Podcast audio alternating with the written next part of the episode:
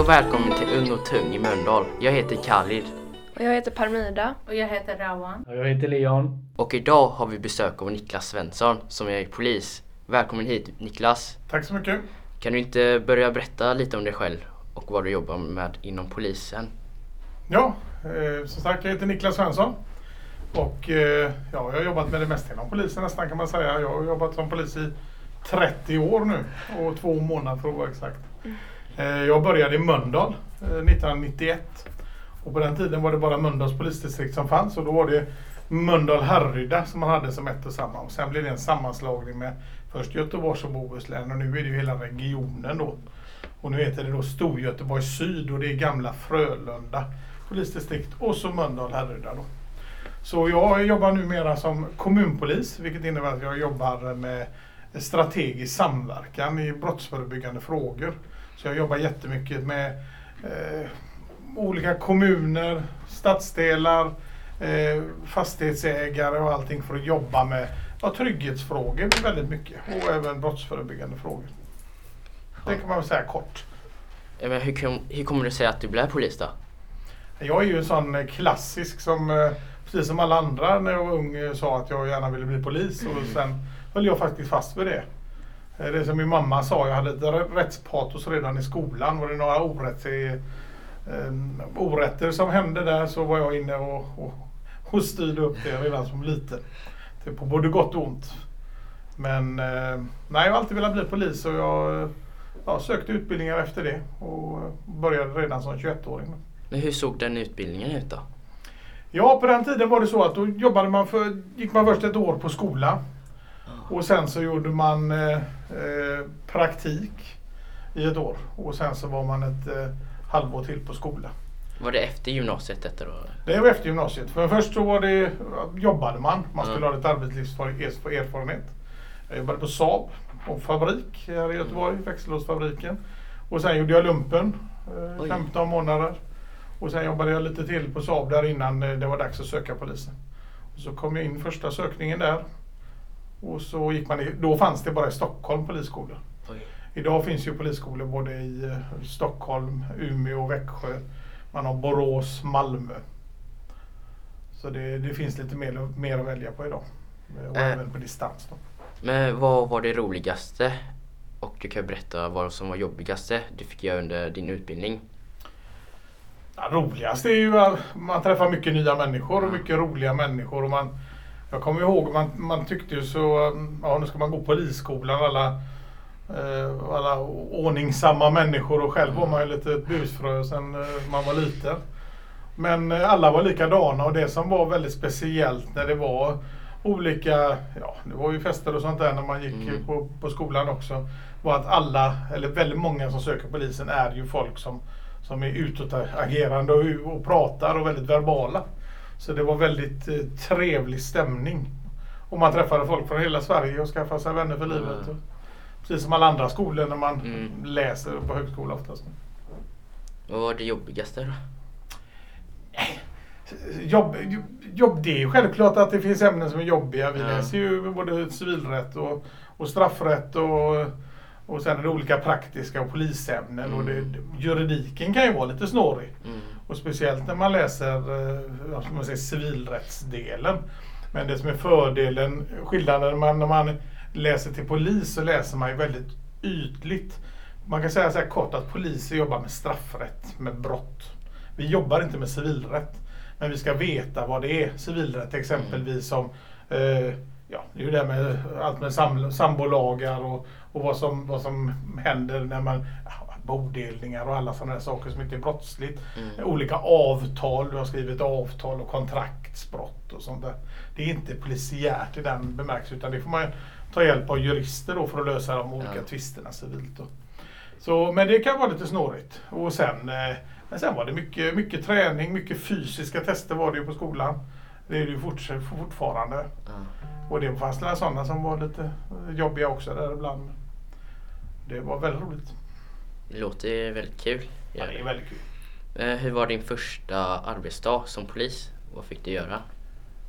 Och första arbetsdagen då fick man, ju, fick man ju träffa folk och gå runt och Ja. titta.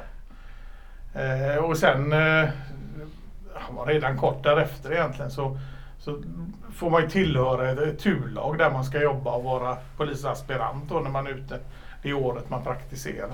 Mm. Men på den tiden eh, så var man med, man blev en i gänget väldigt fort. Och man jobbade och man jobbade precis som alla andra. Mm. Och det, det, det är ju då man får lära sig jobbet. Man lär ju sig det rent teoretiskt på skolan och pluggar och hur man ska agera. Man har väldigt mycket övningar. På de olika polisskolorna finns det olika ja, lagtorg kallar man det. Det är bostadsområden och butiker och banker och allting som man tränar. Eh, Mm. Har, det är skådespelare och allting med och tränar och man eh, agerar för varandra och sånt där så man får träna på situationerna. Ja. Men det är ju först när man kommer ut man får göra saker skarpt där man ser hur det är. Och det som kan vara svårt i början, speciellt när man är ung, Mm. om man kommer in till exempelvis det- ett familjebråk. Mm. När man som eh, lika gammal som deras barn ska komma in och medla i med två föräldrar som bråkar med varandra. Och, och det, det var lite tufft i början på något sätt men man klär ändå på sig en roll Ja. i uniformen. Och jag vet att jag som är uppvuxen här i Mölndal och, och har gått på Mölndalsbro i hela mitt liv. Men när man kom där i uniform så var det som man stapplade fram nästan. Man kunde inte gå riktigt. Man tänkte bara på hur man skulle gå. För det var väldigt, väldigt ovant att gå. Man går, man är beväpnad Mm. och, och den här biten. Och, eh, det, det blir väldigt annorlunda. Mm. Jag kan tänka mig det. Mm. Ja, och eh, om man vill bli polis, hur gör man? Hur, hur blir man polis? Och vilka egenskaper måste man ha som polis? Ja, om vi bara med egenskaperna. eh, Så skulle jag väl säga att man är en, en social människa eh, och lugn och sansad. Eh, och Det är en fördel att vara verbal och kunna prata med folk. Eh, Sen är det ju reglerna komma in är ju att man har en eh, godkänd gymnasieutbildning. Eh, Och sen är det ju de här grundämnena som är där. Det är ju historia, svenska, samhällskunskap och engelska. Mm. Det är ju de som är med i de grundläggande. Sen finns det ju alla där. Nu kan jag inte alla siffrorna. Det är historia 3 och svenska 2 och allt vad det heter. Det vet man ju inte vad det är idag nästan. Men, men, eh, men det är de, de fyra grundämnena. Eh, Men man ska ha en godkänd utbildning då på gymnasiet. Och sen när man söker så ska man ju då vara behörig. Man, ska, man behöver inte ha körkort när man söker men man måste ha det när man börjar på skolan. Mm. Och eh, ja, vad är det mer? Ja, sen är det ju olika. Först så får man den första kontrollen så man är godkänd. Och sen blir man då kallad på olika tester och då är det allt från, eh, ja det första man gör nog är väl fystesterna. Och så är det psykolog man får prata med. Och man måste väl ha svensk medborgarskap?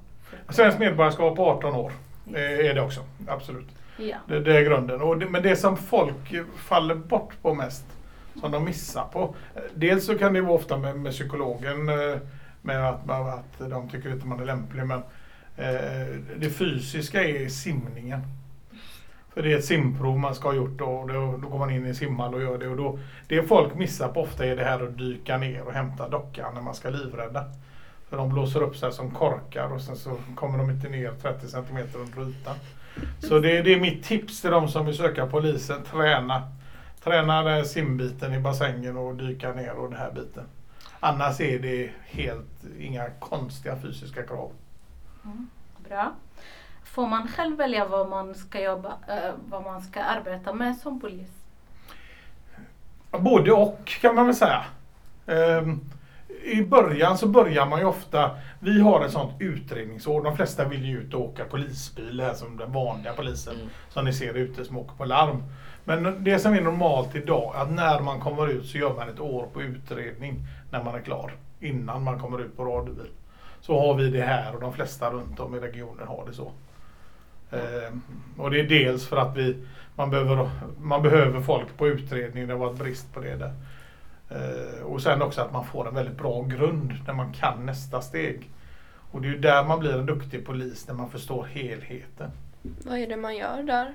Utredning? Utredning, där du, om du har ett, eh, ja, det begås ett brott. Och då kommer ofta, det blir ett larm, polisen kommer dit till platsen och då skriver man en anmälan och man håller förhör med folk vad som har hänt på platsen. Och sen går det till en utredning. Och så utreder man brotten och hör mer förhör och vittnen och sånt där som eh, runt om. Mm. Tills, eh, tills man är klar och så kan presentera det för rätten. Antingen ser man Nej men det finns ingenting att, att driva, det var inget brott eller något Mm. sånt där. Då kan det läggas ner. Eller så går det vidare då till åklagaren Mm. och till slut till en domstol. Och vissa typer av grövre brott då är det åklagaren direkt som tar beslut om man ska, vad man ska göra och hur man ska jobba vidare.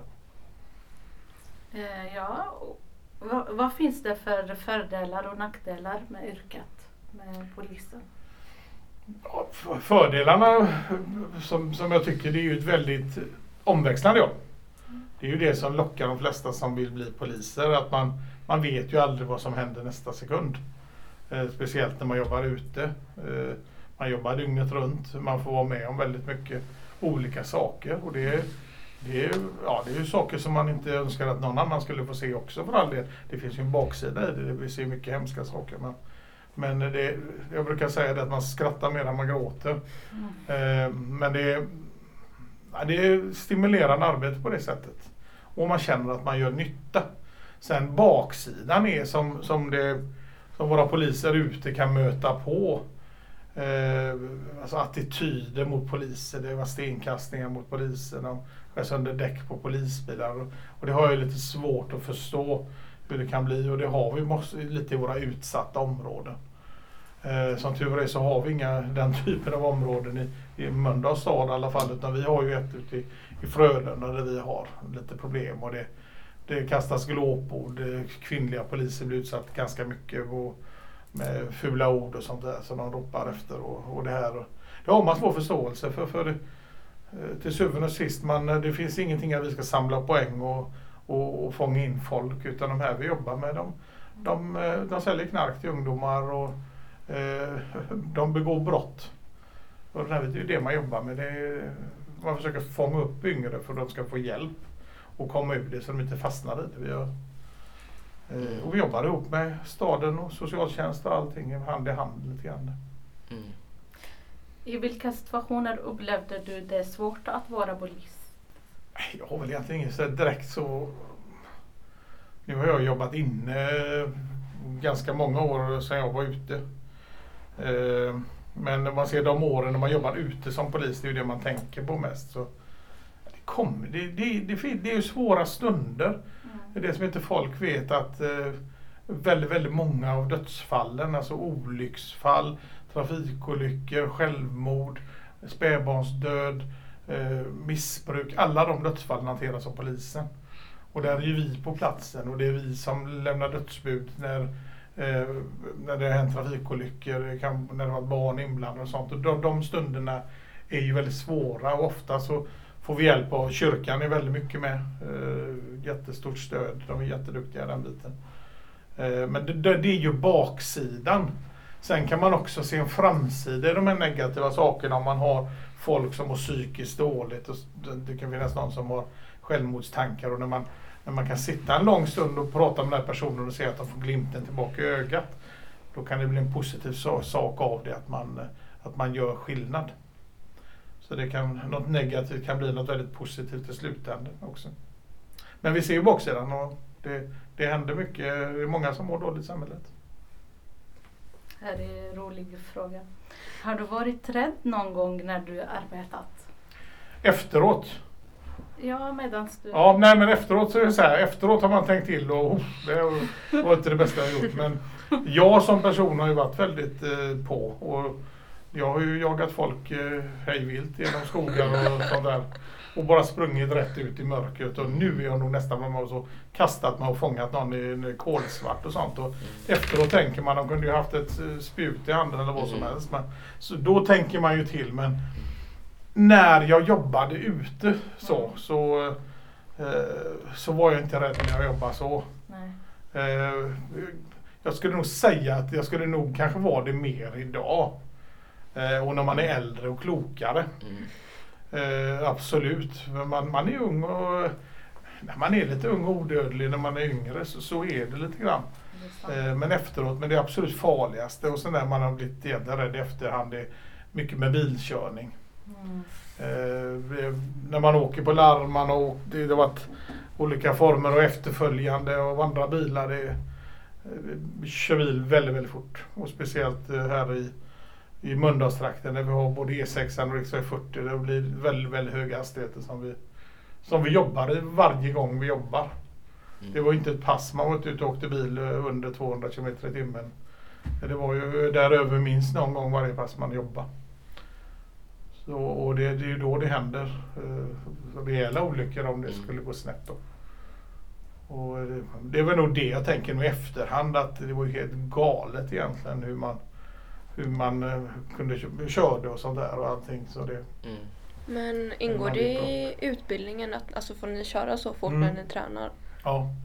Vi har, för, för att få köra på blåljus och polisbil så har vi ju en utryckningsförarkurs. Så vi går där vi kör allt från halkbanor till eh, omkörningsträningar där det, går, där det går för fullt hela tiden egentligen. När, man är, när man har gjort en vecka utryckningskörning så är man, då sover man en vecka nästan efteråt. Det, man är så koncentrerad. Och lär sig hur man ska ja, hur man ska köra på vägen och hur man gör säkra omkörningar. För det handlar om att vara säkert Mm. eh, utifrån rådande situation. När det kommer till lön och arbetstimmar som polis, känner du dig missnöjd eller är du nöjd med det? Nej, jag är nöjd. Uh, jag är den första som har sagt det någonsin va? Nice. Men jag har varit, eh, jag har varit chef innan så jag är ju kvar min chefslön. Så det, nej men idag har det kommit upp väldigt bra. Mm. eh, I lön. Man har en, en mycket högre ingångslön idag. Och det är en bra utveckling och det har varit polislönesatsningar och det kommer en till nu. Så idag, eh, jag tror de går in, de lägsta som kom in nu var 26,5 tror jag. Eh, Och det är en bra början om man ser. Mm. Folk tror att man går in med jättemycket på alla andra ställen men det är sällan man går in så högt kan jag säga. Och sen så finns det en utveckling också. Och, det, och de som jobbar skift med, lite, med olika tillägg och allting, de tjänar bra med pengar. Lite, så jag tror att, att lönebiten, nej, man vill ju alltid ha mer, visst är det så. Men det är inte någonting som hindrar folk på, från att söka idag i alla fall. Utan, men det var det ju som sagt för ett antal år sedan. Men det har varit en jätteuppgång där sista åren. Mm. Hur jobbar ni inom polisen när det kommer till att lära sig att sätta in egna åsikter och värderingar åt sidan? Ja, det är ju det första. Det skulle inte fungera för om man inte hade en bra värdegrund som polis. Alltså det här allt med, med rasism och allting. Det finns överallt och det, det finns dåliga snickare och det finns dåliga poliser. Jag säger inget annat. Men man försöker jobba med det. Vi har, ja, när, när det började egentligen det här med värdegrund så var det ett stort värdegrundsspel man jobbar med inom polisen. Eh, det har varit facket har kört mycket med någon, eh, olika frågor där man har dialog runt om homosexualitet och allting det här och man försöker jobba med frågorna. Nu det sista är ju någon, någon bok som, som några kvinnliga kollegor har skrivit. Eh, det har lyfts upp och jag var inne i polishuset igår inne i stan och där sitter de här, alla de här ja, tänkbara orden när det gäller jämställdhet och allting. Sitter i hela vägen in när man kommer in efter väggarna. Så man försöker jobba med det hela tiden men eh, för mig kan jag väl säga att eh, ja, min generation och yngre så, så, så är det helt naturligt. Eh, jag blir nästan irriterad när folk ska rida på något rasistkort eller homofobkort eller något, något sånt där när jag har jobbat ute som polis. Och det är bara för jag är svart, det är det folk som säger ofta till en när man, när man jobbar ute. Och det, då blir man irriterad själv när man har, det finns ingenting, det spelar ingen roll för mig om man är grön, blå eller svart eller vit eller någonting. Man är människa, om man är kvinna eller man eller katt eller hund. Alltså det är helt, det spelar ingen roll utan det är hur du beter dig, hur du beter dig mot varandra. Och, och vem man blir kär i, om det är en annan i samma kön eller någon annan eller en lyktstolpe. Ja, det spelar ingen roll heller, det är upp till var och en. Eh, och det, det tycker jag är viktigt och det är ju ni bäst på er generation. Ni är uppväxta med det. Jag är ändå här på gränsen att, att det, det, det började vi egentligen och mina föräldrar i den åldern. Ja, då var det väldigt, de hade ju knappt sett en människa som kom utanför Norden när de växte upp och de eh, homosexualitet, ja, det var ju inget speciellt. Och, och det är ju vissa andra kulturer också där homosexualitet. Jag föreläser ju på eh, integrationscentrum när folk får asyl. Eh, och då, då pratar vi mycket om de här frågorna också. Det här. Och, och, och det har väl lärt mig också att eh, för, för mig är det ju så väldigt självklart men jag har insett det att det är lika självklart för en annan kultur det som jag tycker är, är, är jättefel eller jätterätt eller någonting. Det blir väldigt konstigt för dem. För de också från första stund de föddes får lärt sig på det sättet. Och det är där man gör misstaget tycker jag att man ska Ja, alla får tycka vad de tycker som mig är ungefär det grundmottot som folk håller. Men man får ju faktiskt möta folk där de är. Och, eh, och är du uppväxt i ett, i ett eh, ja, shia-muslimskt hem eller eh, buddhistiskt hem eller någonting. Ja men då har du med dig din, ditt arv och kultur kanske med dig från början. Och då måste jag möta dig där du är för att kunna förstå dig också där. Och där finns ju mycket kvar att jobba överallt. Eh, och jag skulle säga de, de allra, allra flesta eh, poliser eh, tycker jag har hamnat rätt. Vi har ju väldigt mycket yngre så det är inget onaturligt för dem. Men, men det är klart att det, det, finns kvar och det syns väldigt mycket när det, när det är just poliser som beter sig illa. Det... Men eh, hur jobbar ni när det är liksom, alltså om det är till exempel en homosexuell eh, polis och sen så är det typ en, eh, ja men någon, alltså typ en eh, eh, homofob, alltså de ska hjälpa någon som är Mm. en homofob. Hur jobbar ni med att alltså man ska sätta sina egna åsikter åt sidan då? Nej men det gör man. Det är man så professionell. Eh, det gör man och jag menar vi har ju låst in eh, ja, både det ena och det andra genom åren och som man inte har sympatiserat med men det får man lägga åt sidan. Eh, vare sig jag, vad jag än röstar på eller eh, vad jag än tycker eller sexualitet. Det, det är ju ingenting jag kan bry mig om när jag fångar andra människor. Det är som allt när vi fångar djurrättsaktivister och eh, som ska de, de menar ju på att jag får inte ha på skinnskor på mig vissa eh, som är extrema åt något håll. Och, ja, det blir ju ett hot på demokratin, mitt sätt, men jag kan ju inte ta den diskussionen där. Att jag får ju respektera, precis som jag sa förut, man får möta dem där de är. Du har den åsikten. Jag, jag tycker inte som dig, men jag respekterar din åsikt. Sen kan man ju diskutera frågan för all del, när det är, men det viktigaste är ju att respektera varandras åsikter. Det är ju en annan sak som är väldigt viktigt. Att vi, vi måste ju kunna ha olika åsikter. Det, där det blir fel och där det blir ovänner, det är ju när de här personerna inte respekterar eller förstår varandras åsikter. Åsikter. Jag läspar. Mm. Tycker du att polisen är underskattad eller känner du att polisen får den respekten de förtjänar utifrån det jobbet de gör? Just vi i Syd, den sista undersökningen, har väldigt högt förtroende. Eh, vi stack upp rätt bra.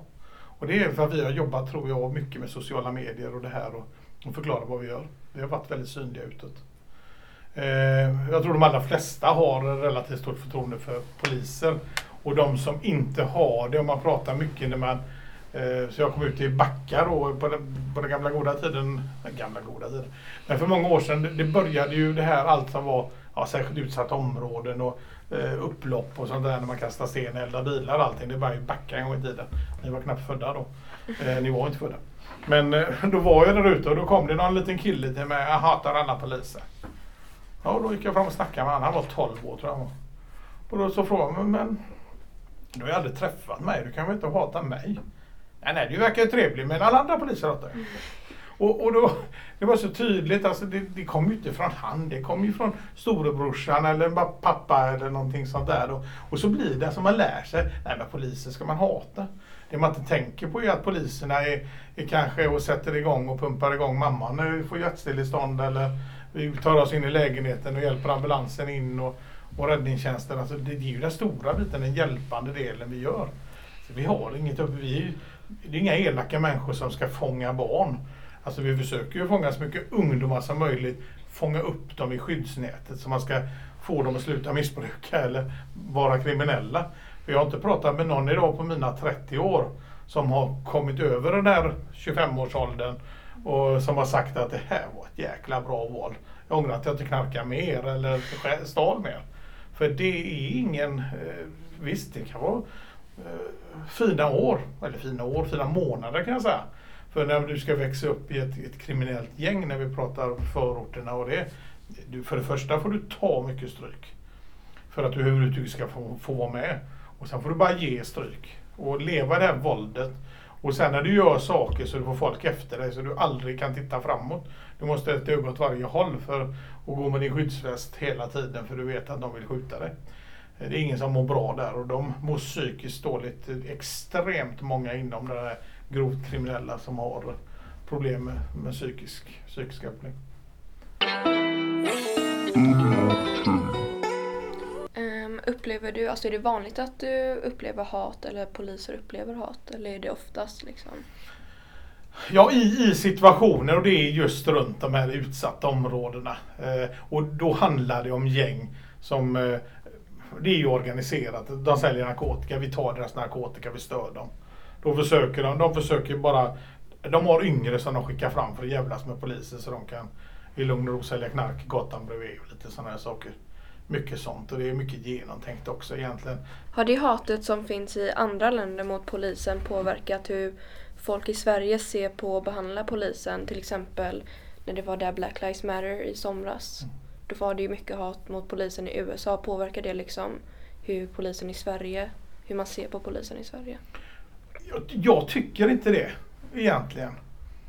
Mm, jag tycker nog snarare att det som påverkar är ju hur, hur många eh, flyktingar och allting har upplevt polisen.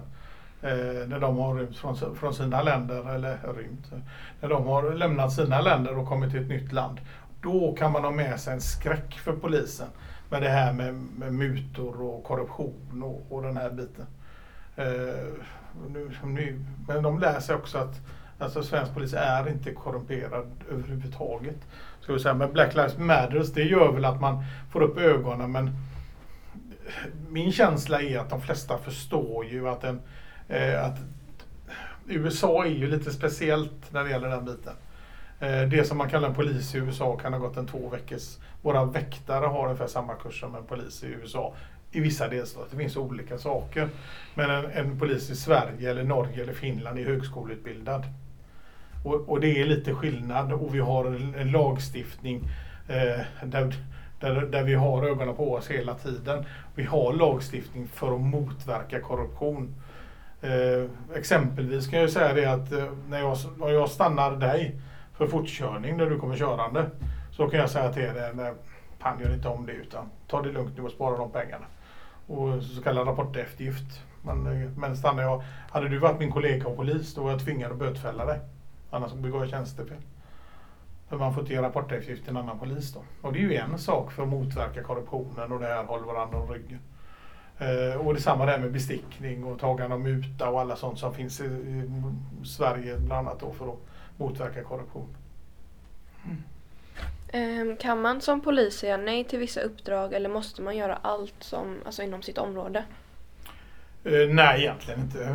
Det är ju en order. Man, det är ju en orderverksamhet och en uniform precis som en militär order.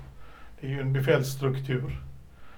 Eh, sen kan man ju alltid diskutera saker och ting men det beror på i vilken situation skulle jag vilja säga. Mm. Eh, det, är, det är lite svårt att svara på. Men hade jag lett en insats ute och jag säger till någon du, du gör det. Nej, jag har ingen lust att göra det. Jag vill göra något annat. Nej, så fungerar det inte. Det, Eh, Vi kollade på typ ett klipp från någon serie om polisen och Mm. då var det um, nynazister som liksom typ hade någon demonstration Mm. eller någonting och så var det en av poliserna som var judinna. mm. Skulle man liksom i, det, alltså i den situationen hade man kunnat säga att man känner sig otrygg eller obekväm och de visste liksom om att hon var Mm. judinna. Man, man skulle, hon skulle kunna lyfta det om jag hade varit hennes befäl på platsen och hon känner att det känns inte bra för mig detta. Ja då kanske jag, ja, men det är bra då ställa åt sidan. Och det är ju samma där att är det någon som inte tycker om att se döda människor, det tycker om, det är ingen som tycker om. Men är det någon som har ont av det skulle jag vilja säga, eller någon som har ont av djur. Ja, och jag är hundrädd, ja då kanske min kollega går fram till hunden om det är någon hund vi ska ta eller någonting. Eller, eh, så, så det är klart man stöttar varandra i det i olika saker. Men när det smäller så måste jag ha, jag måste ju veta att jag har min kollega i ryggen hela tiden. För det skulle inte fungera. Det är det som inte skulle fungera om jag helt plötsligt står själv där Mm i, i ett bråk eller någonting och sen står jag och min kollega sitter inlåst i en bil. Det, det, det hade inte funkat. De hade inte varit kvar på samma ställe där. Mm. Nu du tog upp det där om rädsla. Lär Mm. ni er att tolerera rädsla? Liksom så här, att springa in i mörker eller så som ni säger. Vissa kanske har väldigt svårt med det. Nej, men, men vi är människor som alla andra och det, det är mörkrädda poliser och, och folk är rädda och, för saker och ting. Och, och hundrädda och, och, och det mest konstiga rädslor, precis som alla andra. Men eh, lite, det blir, när man tar på sig uniformen så tar man på sig ett skal lite grann. Vilket gör att det blir, alltså man kommer över vissa rädslor på något sätt. Skulle jag nog säga. Det är inget jag inte funderar på. Men det är när man tar på sig ett skal lite grann. Man har ett osynligt skydd i uniformen. Och när man har det och man känner att man har skyddsvästen på sig, man är beväpnad. Man har, det blir något, man blir, eh, man blir ja, skalet är på lite grann, rustningen. Där. Jag tror det spelar roll. Vad, vad har ni för vapen? 9 mm Six Hour har vi som tjänstevapen och sen har vi pepparspray. Eh, batong. En teleskopbatong i olika längder beroende på vad man jobbar med. Och sen har ju vissa har haft på test och det kommer väl nu så elpistoler. Borås har haft, våran insatsstyrka har lite sånt där. Men de som är ute vanligt de har pepparspray och pistol. Det, Sen har vi förstärkningsvapen, större kulsprutor då. Eller så. Är det vanligt att ni måste använda vapen eller? Nej. Det är inte det? Nej, och det är tur det. Det skjuts väldigt lite bland svensk polis. Eh, det som skjuts är ofta i trafikolyckor djur. Så man får avliva rådjur och älgar och grisar och grävlingar och allt vad det är. Det är det vanligaste skjuter. Det är, men det är väldigt sällan svensk polis skjuter. Det är ett par gånger om året skulle jag vilja säga. På rak arm. Har du, har du behövt skjuta alltså, någon gång? Inte mot människor. Inte? Sen har man eh, tagit fram vapnet i eh, hotfulla situationer. Det har hänt ett par gånger men eh, som tur är så har man sluppit att använda det. Men det är också en sån där litet mindset där när man frågar en polis. Eh, det, I början speciellt när man är ny då. Varför, varför har du pistolen på dig? Mm. Ja, för jag har klarat eh, testerna. Ja. Nej, man har faktiskt pistol för man ska kunna skjuta någon egentligen. Det är det, är det. Och, och det är precis det det handlar om hela tiden. Även om man alltid hoppas att det aldrig kommer ske så är det därför man har en form av vapen och det är ett skydd. Och där man skjuter, svensk polis skjuter i självförsvar. Det är ju så gott som alla skjutningar. Det finns något som heter laga befogenheter. Man kan skjuta vid grova brott för att stoppa folk och sånt men det görs inte. Utan det är ju i självförsvar och på väldigt nära avstånd ofta när folk springer mot en med någon kniv eller yxa eller någonting sånt där. Och det är ju de vanligaste skjutningarna som sker. Mm. Eller man blir någon riktar vapen mot dem, mot polisen. Men händer det ofta att polisen liksom, alltså blir skadad av att andra Alltså typ skjuter polisen eller alltså har som du sa en Nej. kniv in. Det är inte vanligt. Nej, det är, vanligt. Jo, det, det är väldigt ovanligt. Sen i tumult. Eh, och det som bråkar med det är psykiskt sjuka personer. Eh, det kan vara ganska våldsamt eh, ibland. Och vissa kombinationer av droger och alkohol och, och psykisk sjukdom. Och, som kan vara aggressiva och sådär. Men eh, de mesta skador är innebandy. Det, det tror jag vi har mest, mest arbetsskador och allting som alla andra. Och sen är det just insättning i bil. Där skadas så många också. När man ska ta någon våldsam person precis när man ska in i bilen. Mm. Slinter till och lite i knän. Och så. Du jobbar inte i fängelset. Men vet du hur det är ungefär i fängelset? Ja, vi har, dels så har vi ju anhållningsceller. Först så blir man ju tagen. Då- Då så hamnar man och blir anhållen av en åklagare. Och sen eh, eh, och när man blir anhållen så, ja, så blir man fast och sen blir man häktad och så hamnar man på häktet. Och sen eh, när man döms så hamnar man på olika fängelser. då. Sen beror det lite på vilken typ av brott man döms för, vilken typ av fängelse. Det finns ju olika klasser. Allt från de här hög eh, säkra fängelserna med Kumla och de här klass 1-fängelserna till de här öppna anstalterna då som är för folk som begår lite mindre brott och får fängelsedom som kanske har en, ja, det kan vara något rattfylleri eller något sånt där som, har de till fängelse för några, två veckor eller en månad eller någonting sånt där. Vad det nu kan vara. Så det skiljer lite grann. Det finns kvinnoanstalter och det finns anstalter man har, kan ha sina barn med på och sånt där också. Om det är sådana mindre brottslighetshäkten. Så det finns alla möjliga varianter där. Sen kan man få samhällstjänst och böter och alla, det finns ju olika saker man döms till. Mm. Ska jag? Machokultur. Ja. Ja, det, det finns här och var kan jag tycka. Eh, och det är därför vi i Mölndal eller syd där jag jobbar, där är vi 50-50 tjej-killar. Och det är väldigt ovanligt egentligen. Vi ligger nog främst där. Jag tror vi har exakt hälften tjejer. Och det gäller även våra befäl som är tjejer.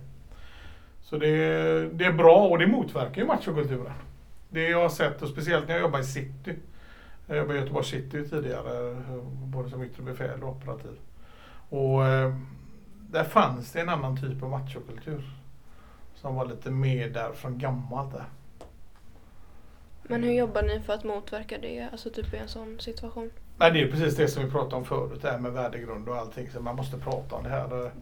Eh, Man måste bete sig på ett rätt sätt och vara hövlig och trevlig mot alla människor. Och, Oavsett vad man har för kön. Eller precis, precis. Och det, sen kan det vara kan vara tuffare för, för tjejer ibland för man behöver vara ännu tuffare.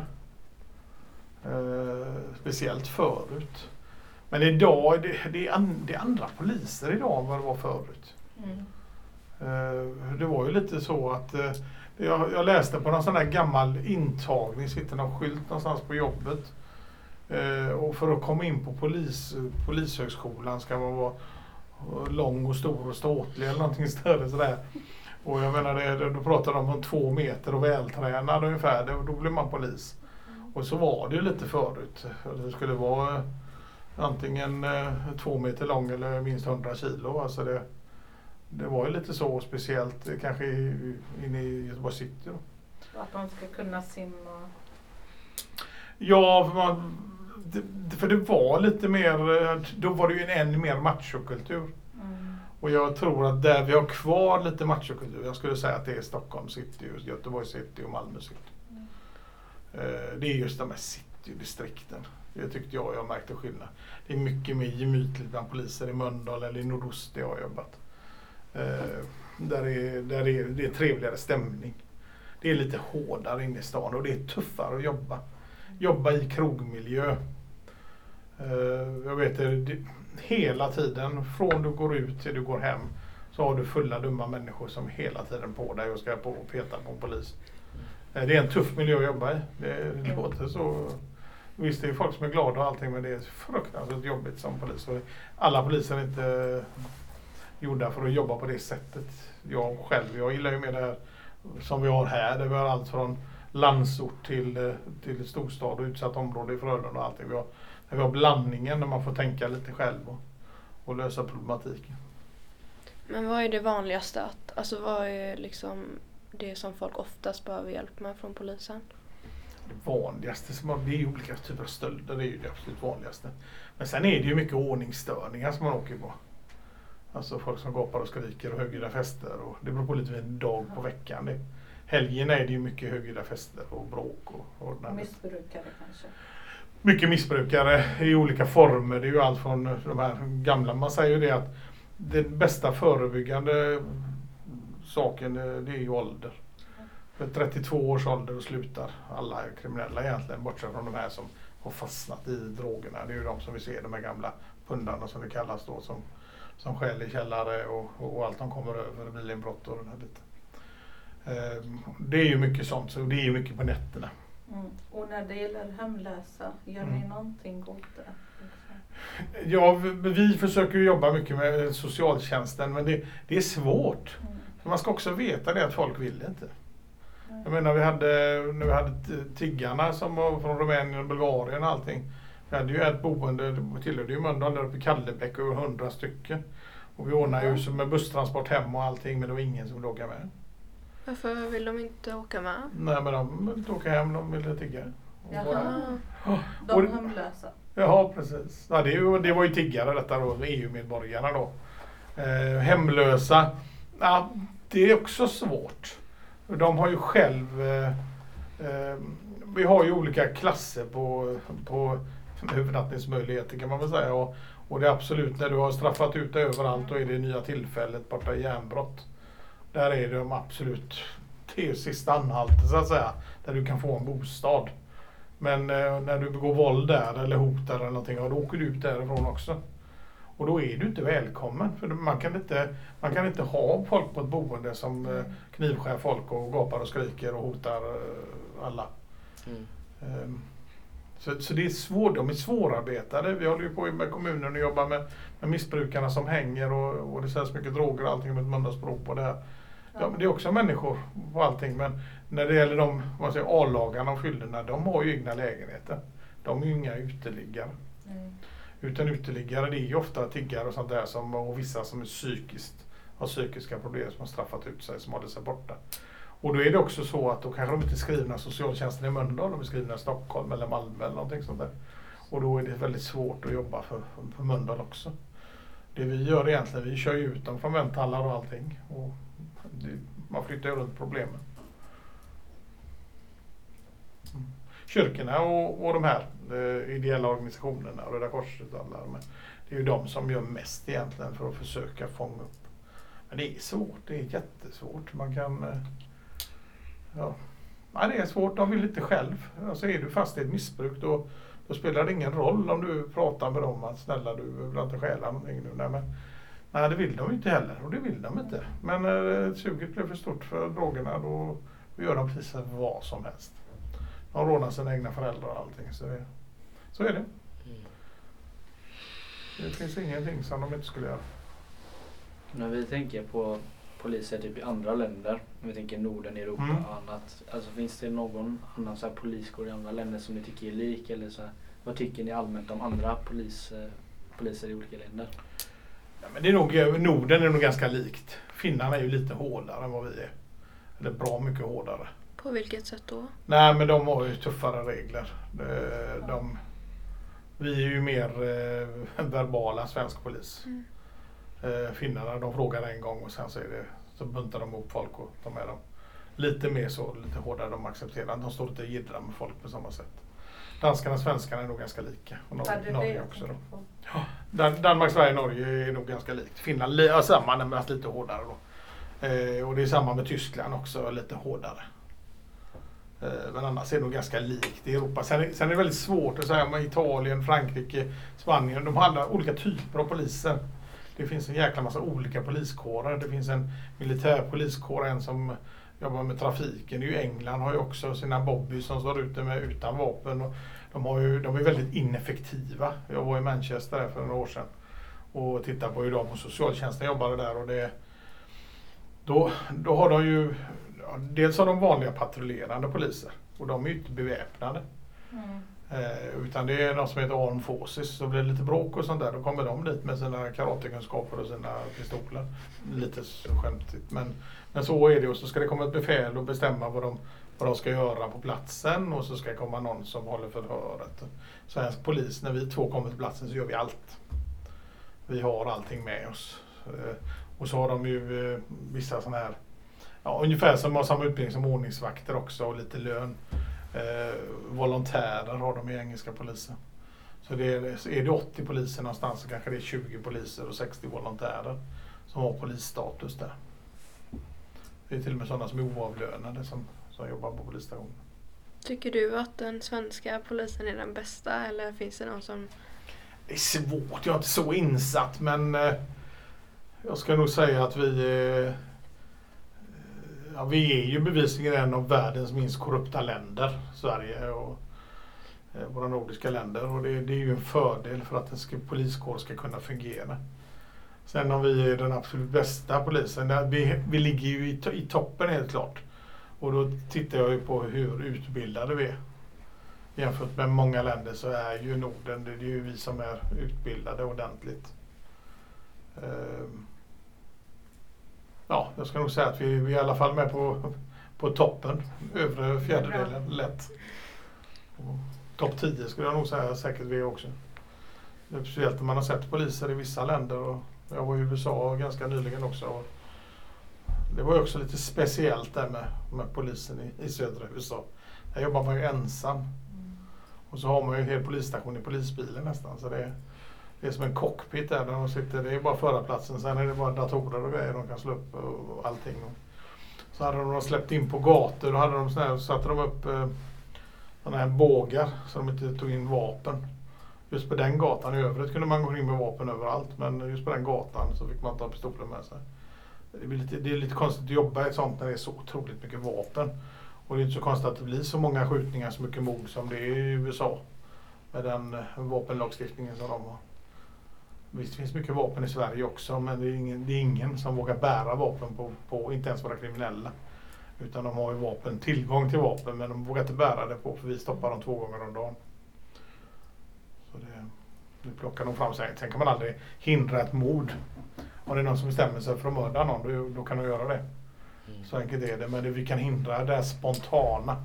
När de blir bråkar på varandra och så råkar de ha en pistol i fickan. Ja, det har man inte idag som man hade för tio år sedan. Mm. Men om man mördar någon, hur länge sitter man i fängelse? Ja, livstid är ju livstid och det är ju det grövsta straffet man kan få. Då. Det längsta. Men livstid i Sverige, det är väl inte... Det är livstid. Det är för alltid? Ja. Sen kan du få det tidsbestämt Mm. när du får ansöka om benådning och få det tidsbestämt. Vi har folk som har suttit uppe, jag har suttit 30, drygt 30 år som fortfarande sitter på livstid. Så det, och de flesta benådas ju och får det tidsbestämt. Mm. Men vad tycker du om hur polisen typ målas upp i film och så, alltså i filmer och så? Film är film, man får se det. Sen är det många serier här i Sverige. Jag brukar inte se det överhuvudtaget. Jag, jag har sett det för mycket i jobbet. Men man jämför. Men många av de svenska tycker jag är bra om man bortser från ja, Beck och här saker. Det springer en kommissarie runt där och skjuter folk högt och lågt. Eh, så går det inte till verkligheten. Men eh, man får ju se det som en film. Mm. Det är väl den sista nu, vad heter den? eh, Blå linjen eller vad heter den sista Mm. nu som någon säger det. Jag har inte sett den själv men den ska ju vara väldigt lik och man kan kommentera och sånt där också. Där är ju verkligheten på ett annat sätt. När de spelar in så här filmer, lånar de typ polisbilar och sånt från? Ja, polisbilar har de egna ofta som de stripar upp. Eh, Men däremot så är det i våra lokaler ibland. Mm.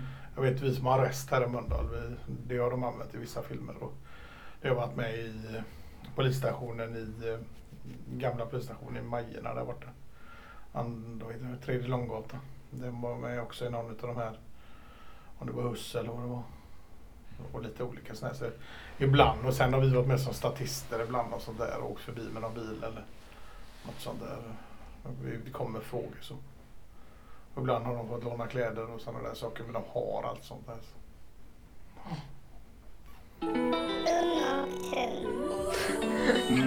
Ja, vet Det är fyra nya poliser? Ja. Okej, eh, det var alla frågor vi hade. Eh, tack så jättemycket för att du ville vara med på podden. Och eh, vi hörs i nästa avsnitt. Eh, hej då.